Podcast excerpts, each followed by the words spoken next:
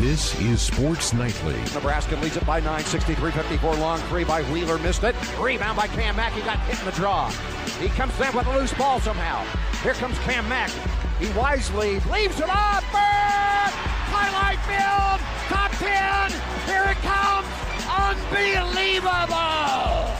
Sports Nightly during the holidays is presented by the Woodhouse Auto Family.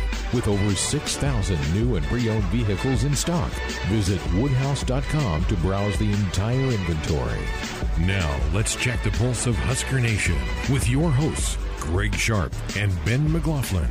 And we're back for another week of Sports Nightly. Hope you had a great weekend. Hope you were safe out there. Some nasty weather hit parts of the state throughout the weekend, but we're so delighted that you're with us tonight. Hope we can entertain you for the next couple of hours. Lots to talk about, a lot of good stuff to talk about as well. We'll start with the Husker basketball team and a terrific weekend for them. A very spirited effort on Friday night. In fact, it knocked our show off the air on Friday at Bloomington, Indiana. Nebraska uh, really pushed the 9 and 1 Hoosiers into overtime. Indiana does prevail, but a lot to like from that game. And you wondered, well, was that just a one off? How could this team, could they come back in less than 48 hours and be ready for another tough opponent in Purdue? Well, they answered that emphatically yesterday, pounding the Boilermakers 90 to 56. And the school's first ever, for a male anyway, triple double in basketball. Cam Mack with 11 points, 10 rebounds, 12 assists as the Huskers get their first conference win. And um, just really impressive, Ben McLaughlin, the way this team played both in Indiana on Friday and then to back it up with a really solid effort yesterday against Purdue. Yeah, and I don't think a lot of people saw that coming. Um, I mean, I don't think they saw the effort against Indiana coming. I thought Nebraska played real hard um, in that game in Bloomington. I was really proud of the guys for the way that they they fought. Uh, they were a big underdog in that game, and Indiana was coming off a big win against UConn. Nebraska had a, a mini bombshell dropped on them before the game that Jervay Green was going to be suspended, and so they were without you know anywhere from 25 to 30 minutes a game without a guard, and and so that slack needed to be picked up by. Uh, Thor, who played very well, and Charlie Easley, who came in and gave Nebraska some good minutes. And, the other stressful part about that was, you know, any type of foul trouble. And Nebraska was in some trouble with uh, with some bodies with just eight scholarship players. And you know, I saw thought the effort was tremendous um, against IU, and I I even tweeted out, you know, if this if these guys can play with this type of effort every single night, they're going to beat some teams that they shouldn't. Well, in the eyes of Las Vegas, Nebraska was a 17 point underdog against Purdue, who had beaten the uh, defending national champions by 30 earlier in the year. Uh, I would say that that was a team that not many people expected Nebraska to beat, and and to their credit, not only did they beat them, but they were in, in pretty steady control that basketball game in the second half, really from halftime on and and some incredible effort defensively, some timely rebounds and some big made shots and some smart plays by Cam Max solidified that win. And um, you know, it's it's a win you just need to enjoy. You you take this, you enjoy it. Uh, for the team, you use it as momentum. You use you learn use it as a learning tool. That you know, if we show up every single night, we can compete in this conference. And after a brutal schedule of playing Friday night, getting home late on Friday night and then turning around and having to play Sunday afternoon. You know, use this time to to get the legs back under you and come out with some more um, fire the next time you're on the floor. I hope people don't. Uh, I thought the defensive effort yesterday was amazing. There was an obvious plan, and, and it, you have to kind of pick your poison. But I think that Nebraska felt like we've got to defend the paint as best we can, and hope Purdue misses shots. And it worked. Purdue 6 of 35 on threes, and they're normally a pretty good three point shooting team. But Wheeler goes one for seven, Stefanovic goes two for eight. But the, the same plan was really in place Friday night with Indiana, where they defended the paint and made Indiana, who's not a very good three point shooting team, fire threes up. And Indiana bricked a bunch of them. They just go 5 of 25 from three point range in the game. So I thought brilliant defensive game plans by Nebraska. And then yet Nebraska on the other end, Ben, they're starting to make shots. I mean, the ball's starting to go through the hoop for this team. They go 11 of 30 from three point range against Purdue. That's well over 30%, which you'll certainly take that. And they were uh, 12 of 32 against Indiana. So 12 made threes Friday night, 11 made threes yesterday. You do that, you're going to start beating some people. Yeah, we talk about confidence a lot on this show, and, and, and when we're around basketball, just in general, it's amazing what confidence can do for the size of that rim. You know, we've seen it but work both ways where. Uh, you know, you've got great shooters that you know are shooting into a thimble, and then you've got other, other times where you're, you're throwing into one of Hula those, hoop. yeah, hula hoop, and and it's just like you can't miss. And right now, I think these guys are when they're putting the ball up, they're they're seeing it go through the net, and, and they're believing it's going to go through the net. When they're taking shots, you know, they're stepping up and they're expecting them to go in. Um, I I think that's a it's a huge huge benefit when you have that confidence, and I think any coach would tell you that. You know, Dachon Burke doesn't make that three to go to overtime if he's not a confident player. I mean, he he knew that thing was going to drop. The coaches drew up a great play for him, and he buried that thing to go to overtime.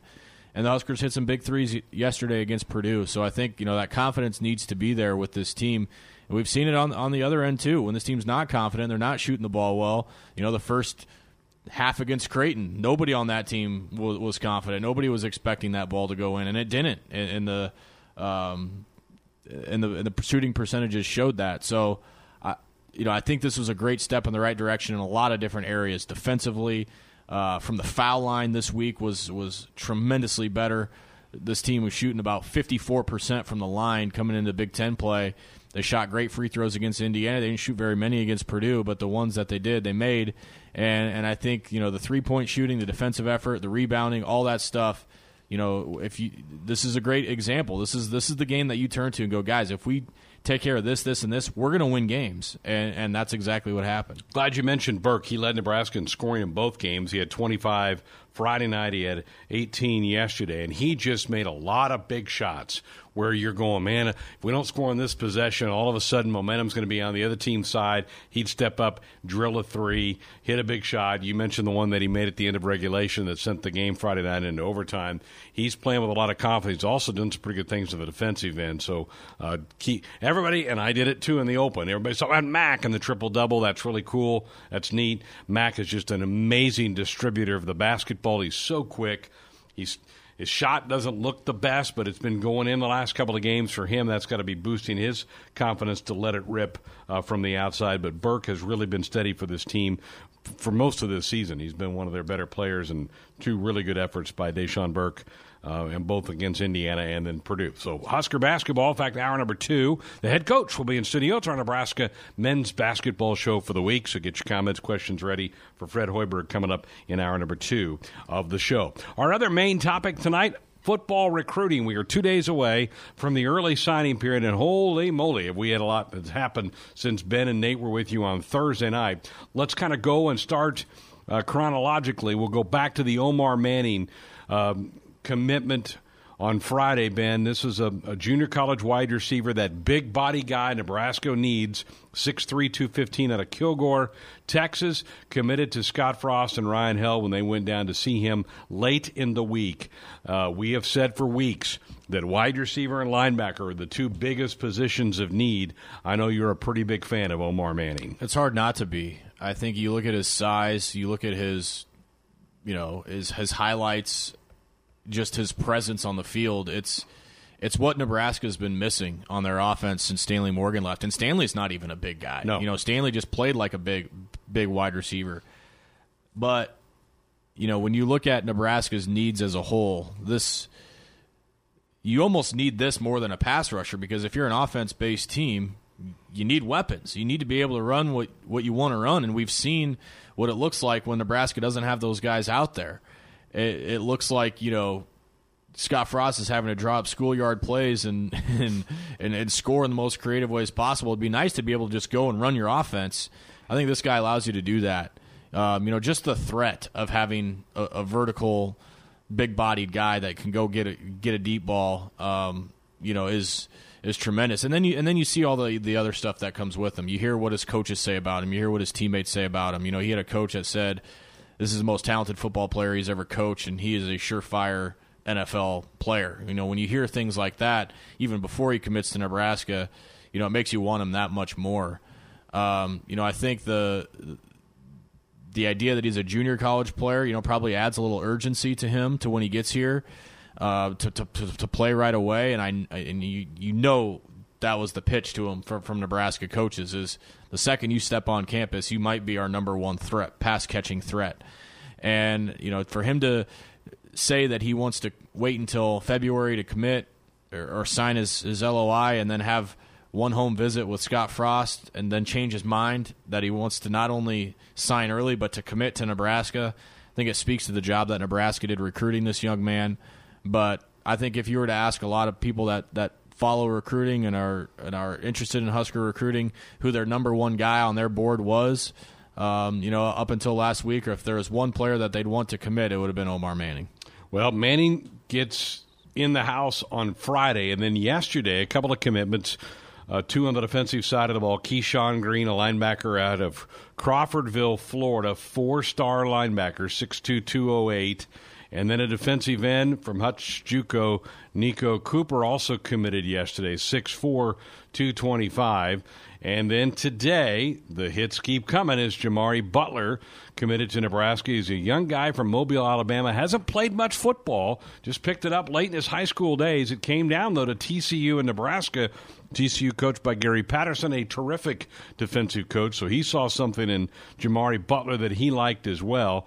And then also today, it doesn't show up on your commitment list, but Isaac Gifford the young man from Lincoln Southeast, the younger brother of Luke Gifford. He's also committed to Nebraska. He's going to walk on in the spring, but with the promise of a scholarship coming next fall for Nebraska. So with Gifford, this class sits at 20. Uh, they'll, they'll, all the sheets will show you only 19 because they won't put Gifford on there. But there's that other position in need: outside backers slash defensive ends and linebackers. And with Green, Cooper, and Butler all coming in, Ben, in the last 24 hours, pretty big, pretty good haul for Erik Chinander. Yeah, without question about it. I, I think you know. First, the, the big surprise of Keyshawn Green committing. I, I don't know that anybody expected him to commit to Nebraska that early. Uh, you know, being that he was going to come check it out, and you know, in my opinion, I thought he was going to wait till signing day to make yeah. his to make his decision. But you look at the offers that, that he had. You know, he's obviously being from Florida, all of the Florida dream schools, Florida, Florida State, Miami, all offered. And the fact that he wanted to come up to Nebraska, again, I think speaks to the recruiting job that the Huskers did for him. He's a guy that's going to be fun to watch for the first couple practices. When we go find these guys for the first time, this is going to be a guy that sticks out right away. 6'3, 200 pounds, you know, ran a clocked official four four nine forty as a linebacker. Woo. I mean, you want speed and size. That's exactly what you get, and I think that was a the, the you know if you if you were going to rank the the biggest commitments over the weekend, he's probably number two behind Manning. Uh, but then to get a couple more on top of it at the defensive position, you know, I think you're just you're starting to hit the boxes of, of the needs. You know, it's amazing what a what the difference a, a week can make. You know, we're sitting here a week ago on this same show saying how we're concerned and how you know Nebraska hasn't got a commit in a long time. Well, we we believe it's a domino effect. We've seen that time and time again. Uh, this just happens to be a longer string of dominoes, and the Huskers hope that, that they can keep it going. There's still probably, you know, four guys on their board that they feel good about uh, that that may commit before signing day, but you know, this class looks dramatically different now than it did a week ago. No question. Butler, Ben, had previously been committed to Tennessee, had been committed to the Volunteers for a month. Keyshawn Green had been committed to Florida State. They then went through the coaching search after dismissing Willie Taggart. He decides to go look around. Very impressed with Nebraska, in fact, did a sit down interview with Evan Bland of the Omaha World Herald. Evan kind of dug into his life story a little bit. Evan's going to join us here in just a couple of minutes to talk more about Keyshawn Green. So, very active 48 hours. And you go back to Friday, the huge news of Omar Manning. And it, you're right, Omar Manning, for a one point in time, looked like he may push it back to February. That would have opened the door for a lot more schools to get involved on him. But when Scott Frost, Ryan Held flew down there to meet with him, uh, he must have been blown away by what they were able to talk to him about. And as a Husker fan, you could salivate a little bit, Ben, thinking about looking out on that field and seeing Omar Manning, J.D. Spielman, and Wan'Dale Robinson lined up out there ready to catch passes. Well, you just you need those guys out there. You know, to be an effective offense you know, like what what made the Rams offense so great last year is you looked out there and you had Robert Woods and Brandin Cooks and Todd Gurley and uh, you had so many targets for Jared Goff. You know, same thing with the Chiefs. You know, Tyreek Hill and Sammy Watkins and Travis Kelce and you know Damien Williams, LeSean McCoy. It's just who, who do you you can't cover all of them. And there are times that you know Nebraska's offense was running out there, you know Mike Williams and and Kade Warner and you know guys that that are fine. They're they're decent players, but they're not guys that you game plan around. And so I feel like if Nebraska can add a few of those. Uh, you know, it's going to open things up for guys like Jack Stoll. Deidre, it's you know, it's going to open things. Think about how well you know in year one under Scott Frost, Stanley and JD and Devine played off each other. Mm-hmm. You know, everything those guys were all took their turns because you can't cover everybody. And, and this last year, Nebraska didn't have that for a lot of the year. You know, it was wonderful having Wan'Dale his first year. Obviously, JD did his thing, but you know, with Wan'Dale being banged up and quarterback situation being a mess, not knowing who your running back was going to be due to off the field issues, it was just it was a hodgepodge of personnel. And I think you know the stability and the reliability are going to be huge for this team, and you can't have that unless you recruit well. So, very good news uh, coming down the stretch, and there's more to come. We're, I'm running out of segment on time in this segment, but there's a couple of more names that there's looks like there's a big Husker lean, a couple young men from the state of Florida, and in particular the city of Miami that may be coming to Nebraska come signing day on the 18th as well. We'll cover that a little bit later on in the program. One guy who's been tracking all this for the last couple of weeks joins us now, Evan Bland of the Omaha World Herald. You can read him online as well at omaha.com. How big a fan of the recruiting game are you, Evan, or is it just part of the gig? you know, I, I actually enjoy it a decent amount. I think it, it doesn't get old talking with kids who are pursuing their dreams, you know, whether they end up at Nebraska or, or I mean, most of the time these kids have pretty compelling stories sacrificed a lot. They come from all sorts of different backgrounds and places all over the country, and you know to see them getting on the you know on the cusp of achieving something really neat, um, or or after the fact once they do that, um, it's a pretty cool thing. It just it doesn't get a lot. It doesn't get old, and I think it's a lot of fun. You know, making contact with a lot of those guys and, and putting out their story so fans can you know start to relate to those guys a little bit too as they begin their career. So I, I think it's kind of fun. There's a lot of legwork that goes into it, but uh, it's pretty rewarding. I think. Yeah, I think that's a great point. There is everybody has a story to tell, and for some of these, it's it's a hard story in a lot of ways. And, and in fact, uh, one of the reasons I wanted to get you on tonight is you had a nice piece that you had up over the weekend on Keyshawn Green, who committed yesterday, the young man from the state of Florida. Tell our audience a little bit about what you learned about Keyshawn. Right. I mean, he he is a very interesting story. Um, you know, committed to Florida State for 20 months. Ultimately, uh, decommitted when they uh, made a coaching change in November, and uh, you know, Nebraska ended up kind of being in the right place at the right time. And and you have to credit the staff for continuing a dialogue with him over the course of that commitment since they were at UCF. They'd been in contact with him, so he knew them well. Uh, and then for Nebraska to be able to convince him to come up uh, for the official visit this last weekend when Florida State and their new staff was pushing him hard to come down there and to try to bring him back. You know, Nebraska ultimately gets the visit and then the commitment out of that. Uh, and, you know, obviously, as, as most of your listeners know, that he's playing a position of pretty great need at outside linebacker. He's one of the fastest athletes in the state of Florida. Uh, had great numbers as a as a prep senior down there uh, in the Florida Panhandle. So this is just the kind of guy. Uh, he says that the coaches maybe see him playing on the inside to start, but kind of has that ability to play inside, outside, can get after the passer, uh, isn't afraid to hit, move around quickly. Um, and that's it's a, obviously a big ad for Nebraska and a tough pull considering that Miami and again Florida State, which is right, you know, 30 miles from his home, were both coming after him hard. So you know, I think that's cool uh, with him specifically. And then I think the other thing that that I think of with his story is just how prepared this staff is and how how they do their due diligence. Because again, it's really easy to just kind of give up and, and not continue to effort that relationship when a guy's been committed to another school that long. But you know, they they continue to reach out every now and again, maybe throw out a text or or send him an edit or say that you know good luck at a game this Friday and that sort of stuff sticks with these guys. And so when opportunity arises and and he becomes a free agent of sorts, you know, Nebraska was right there. So you know, kudos to Nebraska for being in the right and uh, you know Keyshawn Green for coming in and getting a chance to make an early impact. Who was the lead recruiter on him, Evan? Do you know? Well, he committed to uh, Coach Frost and Travis Fisher. So, so Fisher is part of that territory down there. Um, I know Coach DeWitt was down there a little bit too, obviously as his position guy. But yeah, that's that's Fisher's territory, man, and and they've really been pounding the pavement on that. And it's I think that's going to be one of the storylines of this class is the talent that they're going to be able to pull out of the state of Florida. I mean, you consider the fact that they had no scholarship players from that state in the last cycle, and you know, they said at the time that it was a fluke, and it looks like it's going to turn out to be that way because this staff has really utilized their ties down there, whether that's Coach Fisher, Coach Beckton, Scott Frost, whoever it might be. And, and I can tell you from talking with a lot of high school coaches from that state that what Coach Frost and that staff did at UCF continues to resonate down there. I mean, much of the, the offense that, that Frost ran has been adopt, uh, adopted by some of the other teams in that area, some of the, even just some of the warm up things they do, like the coaches going through that handshake line. A lot of teams copied that and, and have said that they drew that from what they saw UCF doing two years ago. So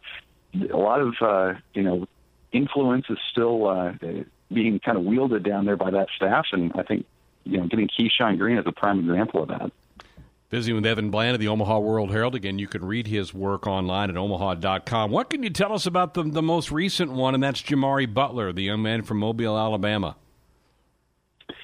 Right. I mean, Butler's another really interesting story. Just spoke with him this afternoon, and, and you know, he was a kid who played football through middle school, and then, uh, you know, he went from, he said, about 5'10 to 6'2 his freshman year of high school and said, "Well, I'm, I'm too big to be a football player, so I'm going to go out for basketball." And so he spent the next three years doing that. Didn't really give football a ton of thought, and then his high school down there in Alabama uh, hired a new coach, and he came in and said, "Wow, this guy."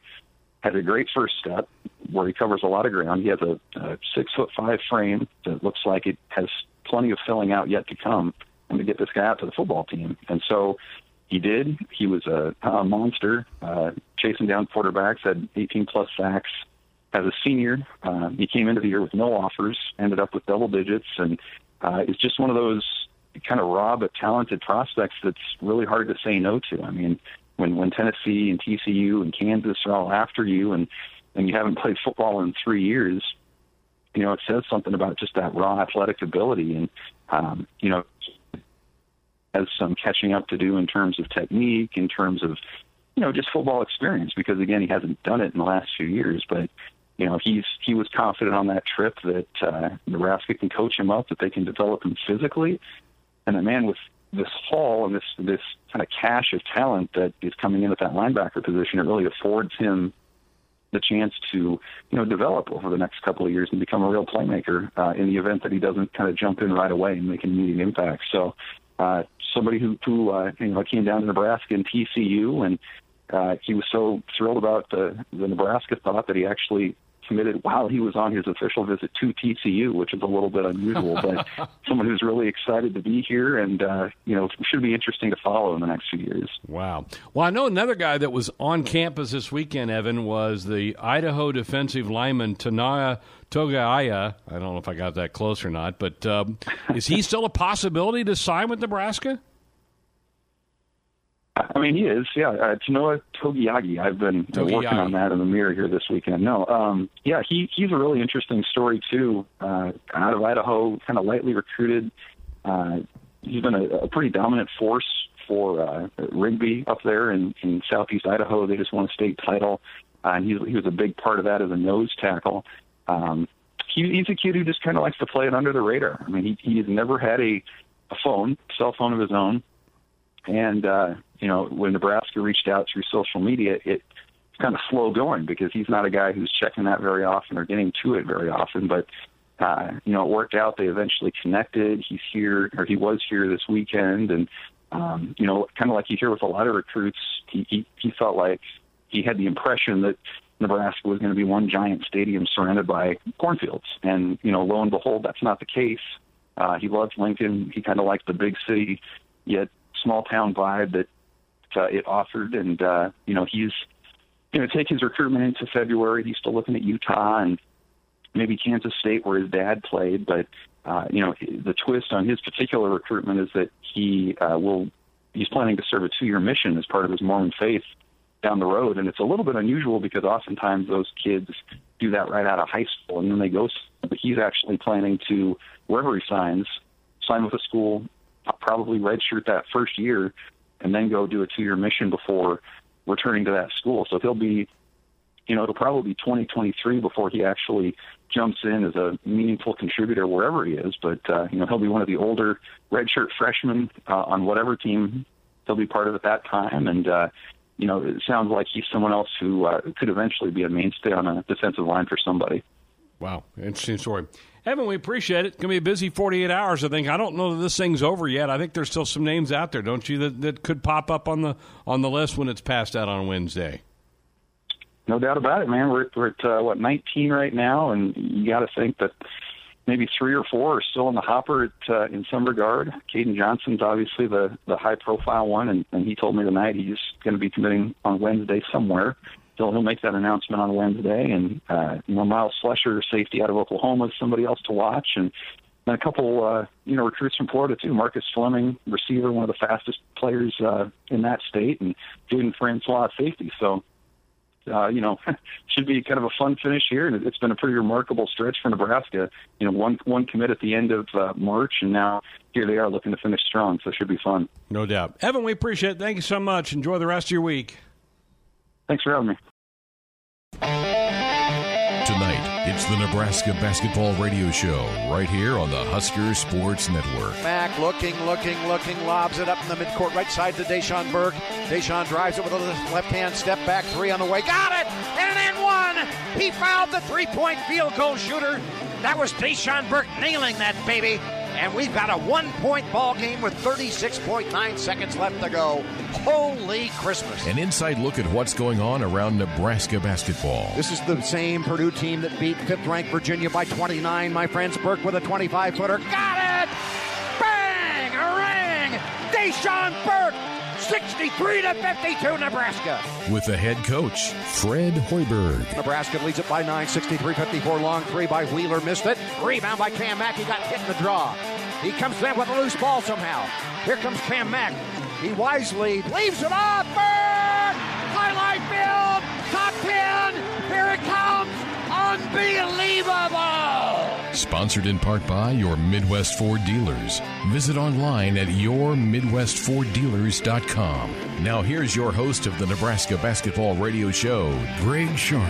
Thank you. Welcome to the program. Here are the numbers you want to be a part of this one tonight. 866 Husker 1 866 487 5371. Nebraska coming off of a thrilling victory yesterday over Purdue 70 to 56 and a really good performance by your guys on Friday night in Bloomington. That was a good couple games for you. Yeah, I, I, was really proud of the effort coming out against Indiana. I thought the energy was uh, where it needed to be. We got off to a little bit of a poor start, uh, called the timeout, made a nice run to get back into it, and uh, you know a little bit similar, I guess, to the Creighton game. Unfortunately, we never crawled back into that one. Right. You know, Indiana, we went on that nice run and took a lead. I think went down one uh, at the break, and then went out and fought them all the way to the end. And you know, just a big, strong, physical team. The big thing that they do uh, with their size is they really pound the ball inside, and, and they get to the free throw line. They lead the nation uh, in free throws made and free throws attempted. So, uh, you know, we knew we were going in there, um, you know, with a, a, a, clear disadvantage from a size standpoint, but I really did think that we battled them. And, you know, you find a way to dig out a couple of those rebounds. I thought we had a really good defensive game plan to try to make them beat us from the outside. Uh, we kind of switched up some different zone to man, man to zone uh, type defenses, and uh, they just, you know, a couple possessions got the ball to the free throw line and went in and shot right over top of us. But, um, you know, I was really pleased with that effort and, and really praised the guys after the game and talked to them about if we go out and play with that type of energy and that type of trust. I thought the ball movement was the best it's been all season. And, you know, if we continue to do those types of things, uh, we're going to have a chance to be in a lot of games and win a lot of games. And that's exactly what happened uh, on the game yesterday against Purdue. A very good team, very similar game plan. That was the one benefit. We had a very short prep, um, you know, only a one day prep uh, going into it against a team that runs maybe more actions and quick hitters than any team in our league. And uh, I thought we went out there just completely locked in. I challenged our guys. I said, let's make Purdue call the first timeout, and we accomplished that. But you know, as far as the game plan, very similar because of their size. Uh, they start 6'10", 7'3", uh, on their front line.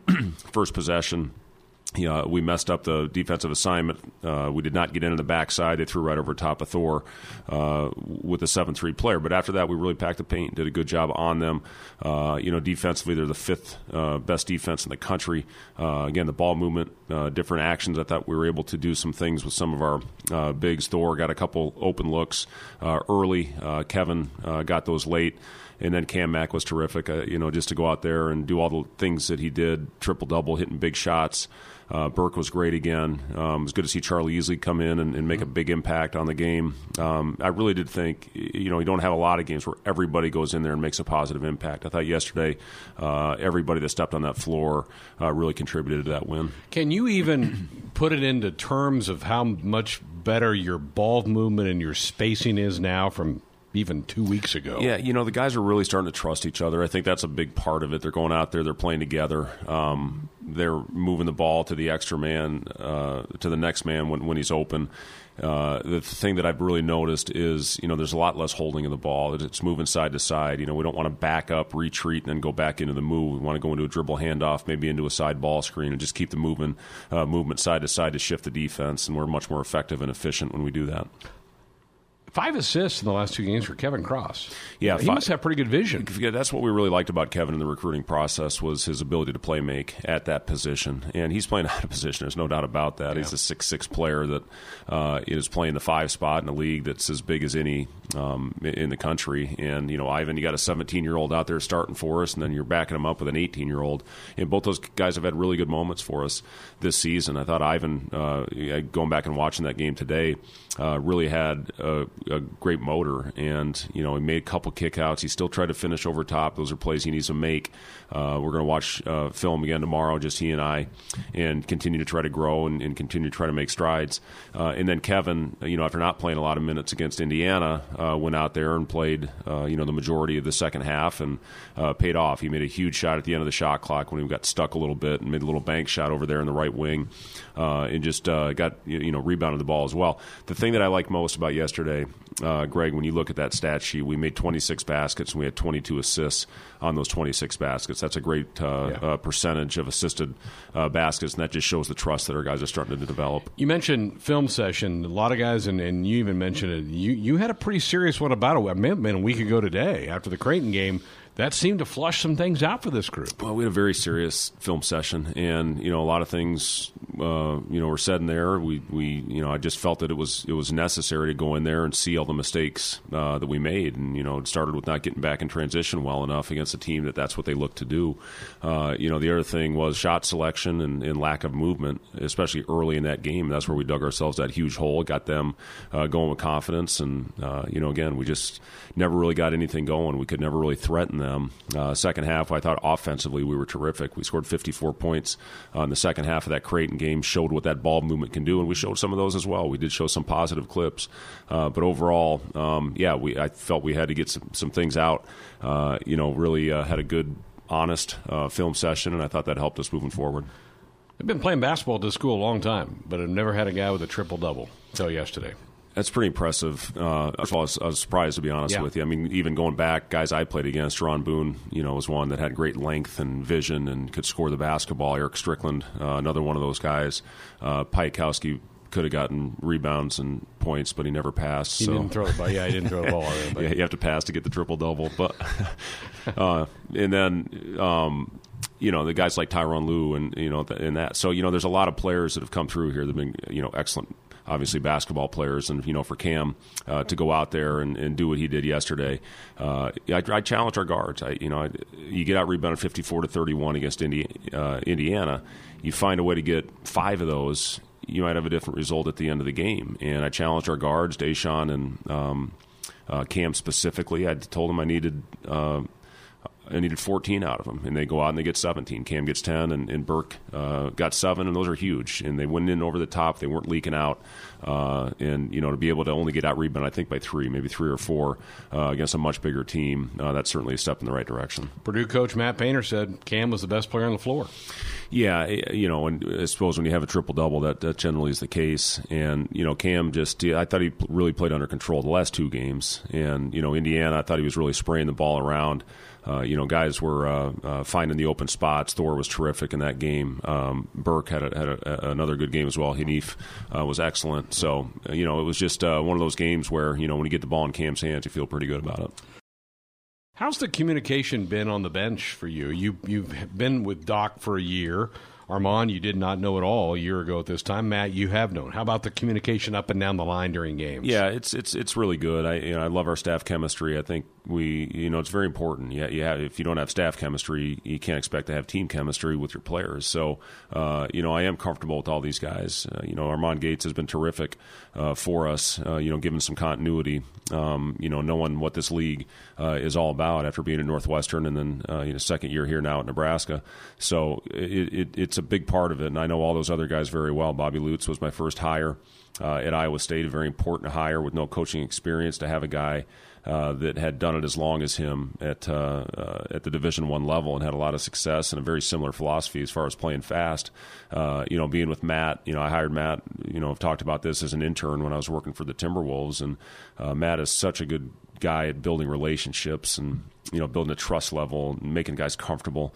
Uh, you know he's uh, he's he's as good as I've seen in that area. And then Doc, uh, you know another guy that I've worked with and you know a guy that's been here and knows what this place is all about. So you know to have that and then Luca Virgilio and and uh, you know Buzzy Carruthers and you know the guys, uh, the GAs, uh, John Harris, Vince Fritz. We, have got Matt Holt in the film room is terrific, as good as I've ever seen, especially for a young person like him. And we've got guys at work and and that's what it takes if you're going to be successful. Do you carve out specific things for them to track during games? I do. Yeah, we we track uh, a lot of different things uh, over the course of the game. Doc really likes to see how we're doing as far as keeping the ball out of the paint, uh, which again, the two last two games we've done a pretty solid job of.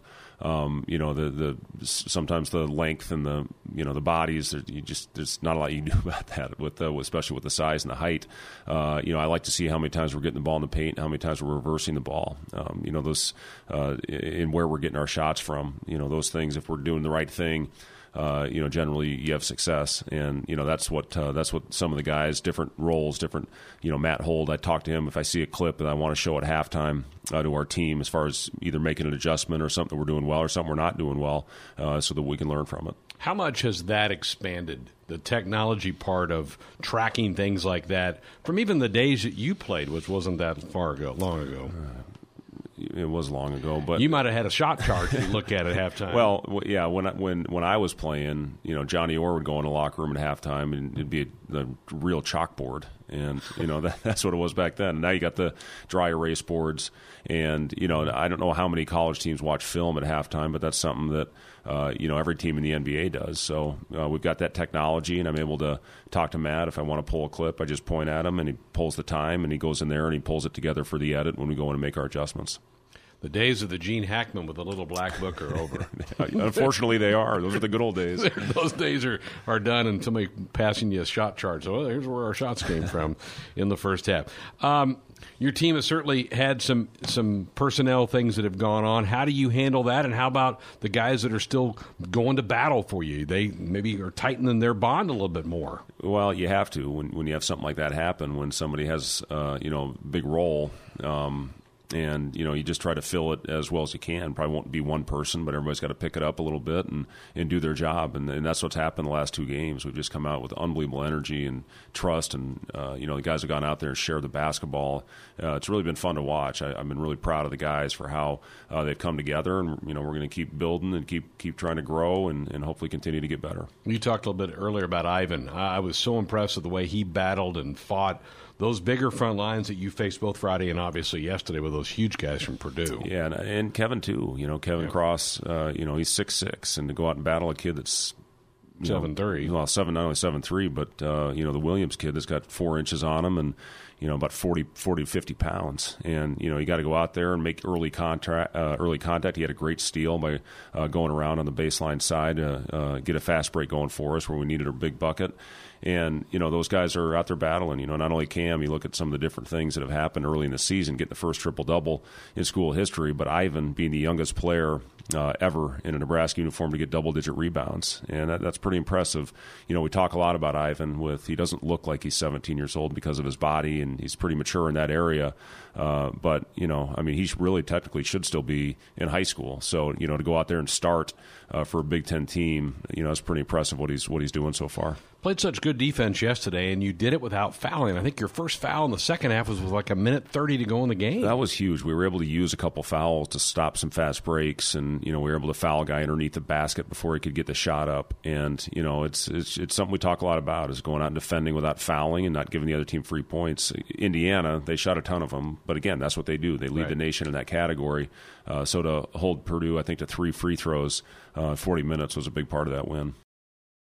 The head coach in studio for a few more minutes. 866 Husker 1 866 487 5371. It is finals week on campus.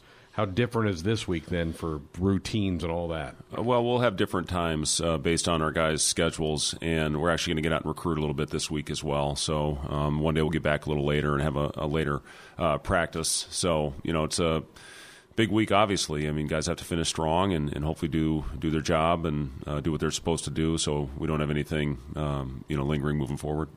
Then you will play on Saturday. Uh, North Dakota is your next opponent up. You have two more non-conference games to squeeze in here.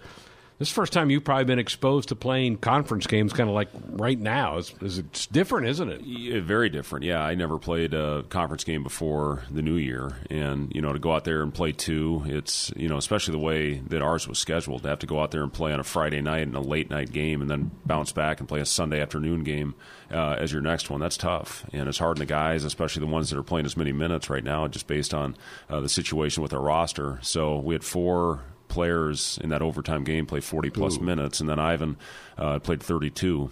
So, you know, those five guys played a ton of minutes. So, you know, that was the importance of those other guys bouncing back and giving us a big lift with Charlie and with. Uh, uh, with Kevin uh, and those kind of guys, you know, that went out there and, and Mate played a little bit more uh, in that game uh, yesterday as well. So, um, you know, it's tough though. It, we had a really uh, it was a mental day getting back at you know I, I got walked to my door about 1.30 and probably didn't fall asleep till four.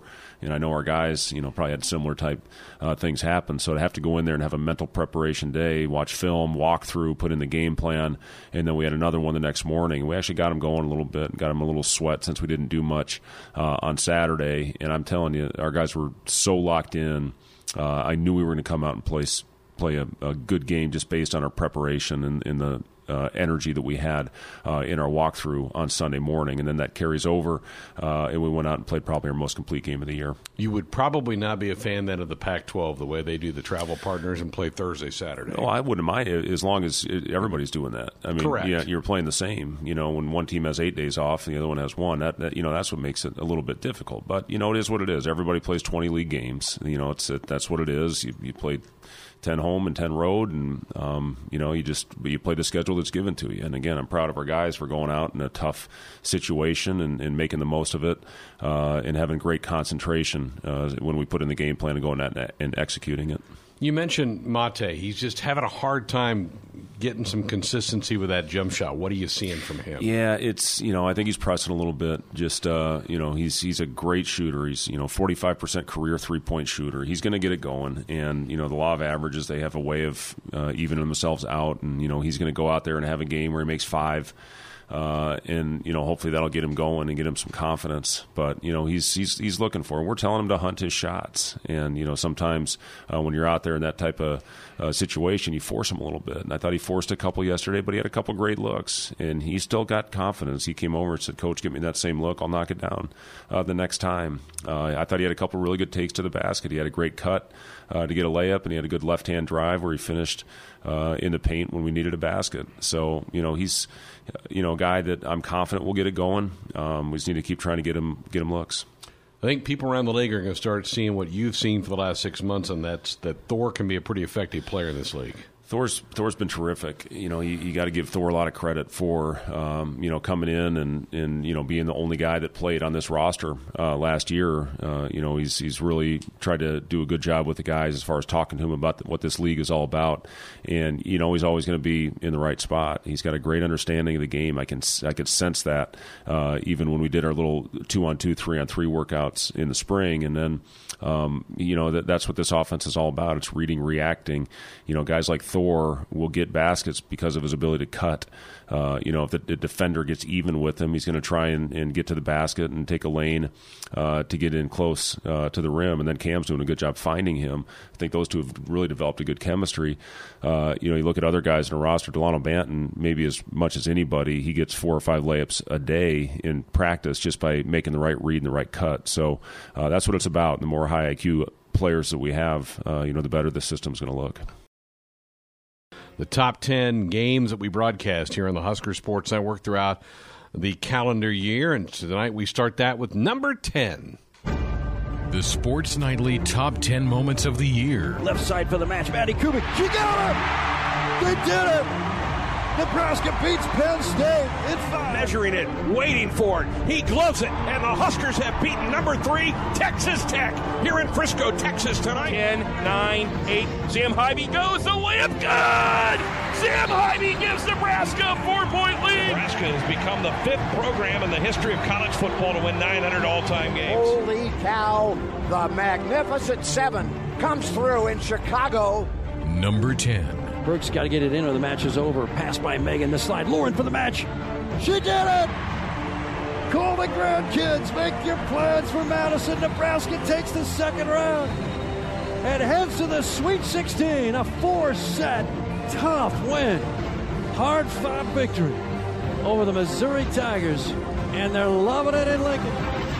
And our number 10 is our most recent one, and that was the Huskers' second round victory over the Missouri Tigers a couple of weeks ago at the Devaney Center. John Baylor joins us now, and he was on the call for this one. I you were nervous about that first those first two rounds, weren't you? You you, you were concerned about Ball State and Missouri. Rightfully so. Ball State was pesky, uh, although the Huskers dominated them, Greg, and then Missouri absolutely loaded and uh, they're all going to be back next year except for a fifth year libero. Uh, they uh, they are going to be the SEC favorite going in next year, but that was a tough match, and Nebraska dropped the first set, and then Nebraska goes up 24-20 in the third, and suddenly finds itself behind 25-24 in one of the great sets, I think, in Husker volleyball history. Ends 32 30. Nebraska wins that third set. But take me back to the end of the first set. Your fears were, were being warranted, right? I mean, Missouri comes out, put, took it to Nebraska in that first set, winning 25 20. Yeah, it was pretty close until midway through, and then they've just got they had elite outside hitters. They have a great setter. We've got a very simple system. Nebraska has faced a lot of teams this year, which have a lot of moving parts. They like have you know a bunch of players on the move to their right, to their left, you know, running what are called quicks and slides simultaneously, two setters, and and Missouri just does what Nebraska does. Very simple, very predictable, and uh, they don't try to go too fast.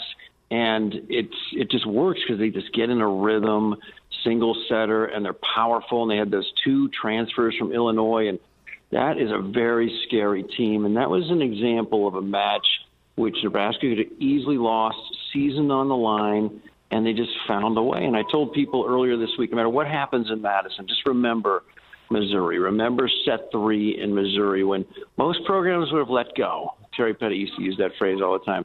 They let go. Huskers were primed to let go, and they didn't. They stayed in and they fought and they found a way. Just remarkable, Greg. Down 25 24, and then there were two subsequent set point chances for Missouri. And the Huskers, on their eighth set point chance in the third, finally convert, and then Missouri was done. And that just that's that was like tradition. That was expectation. That was conditioning. That all eh, combined together to to will Nebraska plus that crowd to will Nebraska to that win. It was a special night. I was going to ask you about the crowd on that third set. Was it tense? Was there a confidence feeling? What you what kind of air did you sense around you? Uh, concern. Uh, no, they were roaring, but they were also very concerned because they realized the stakes. There, so much was on the line that whichever team won that third set probably was going to win the match. And the idea that this Husker team would not get to a regional was just so crushing to contemplate. You didn't want to do it. And so, you know, Husker fans, we, we soldier on. We, we're optimistic. We think about the best, but we can't help but imagine, you know, the unthinkable. And that, that would have been the case if the Huskers weren't able to get to the Madison uh, regional, and and they were able to get there, and uh, it, it's just so impressive. But this, it, it it could not have been more dire than it was there in that third set. Huskers go on and win it in four again. This is our game number 10 of the year. The Huskers' second round victory over the Missouri Tigers. John Baylor with us, who had the call of that along with Lauren Cook West. Jazz Sweet, I want to ask you about her play mm. in postseason, John. She had 17 kills to lead Nebraska in that match. She came up pretty big, didn't she, in that one?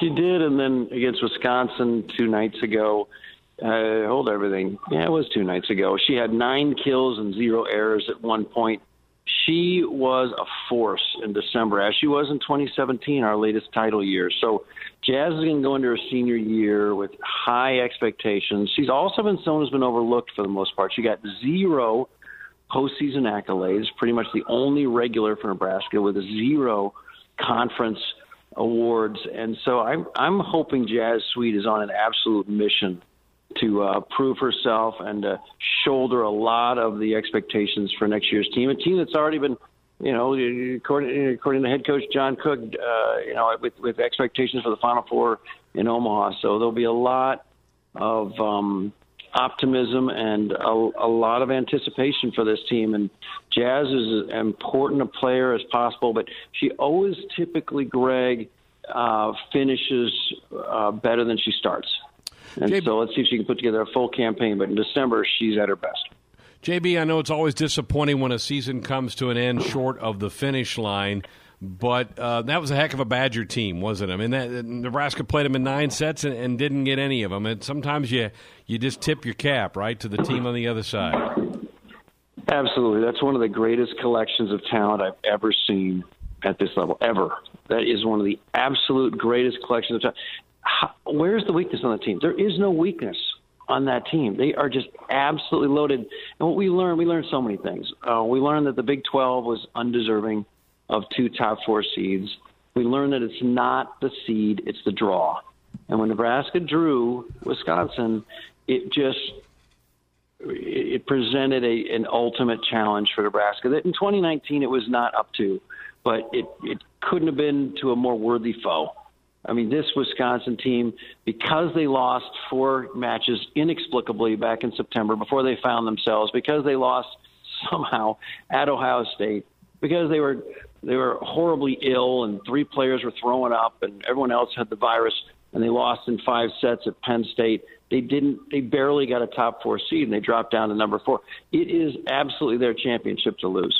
Stanford, I don't think, has the same kind of will this group of seniors at Stanford has been there before. It's they're not as hungry, and uh, maybe they're a little complacent, and they're they're not quite as fast. I mean, Wisconsin has all this firepower, but they're super fast and they dig in system. They're just always attacking, always attacking. It is absolutely Wisconsin's championship to lose. The, the team that I think could give them the best competition on this coming weekend is is Minnesota because Minnesota goes fast. They've got their senior transfer from UCLA setter back. She's seemingly healthy, so they can go fast again. And they've got great back row players. Minnesota could give Wisconsin a battle. But no matter what, unless Stanford wins, we're going to have a brand new champion this year, Greg, which I think is exciting. That means we're going to go from 10 to 11 teams in 38 years of NCAA sanctioned women's volleyball and 38, now 39 years of sanctioned volleyball by the NCAA. We're going to have 10, now 11 champions 11 schools that have won a championship. So I personally have not only heard about all this parity and all about all these teams that now can win the championship, I have seen it firsthand with Missouri and Wisconsin and Minnesota and So many more teams are capable of winning a championship. Ten years ago, there were like six. Now there are literally nine or ten at least.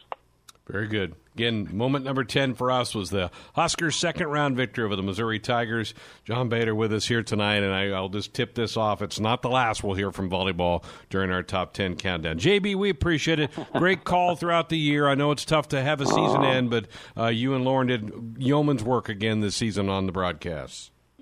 Thank you, Greg. It's a pleasure. It's an honor.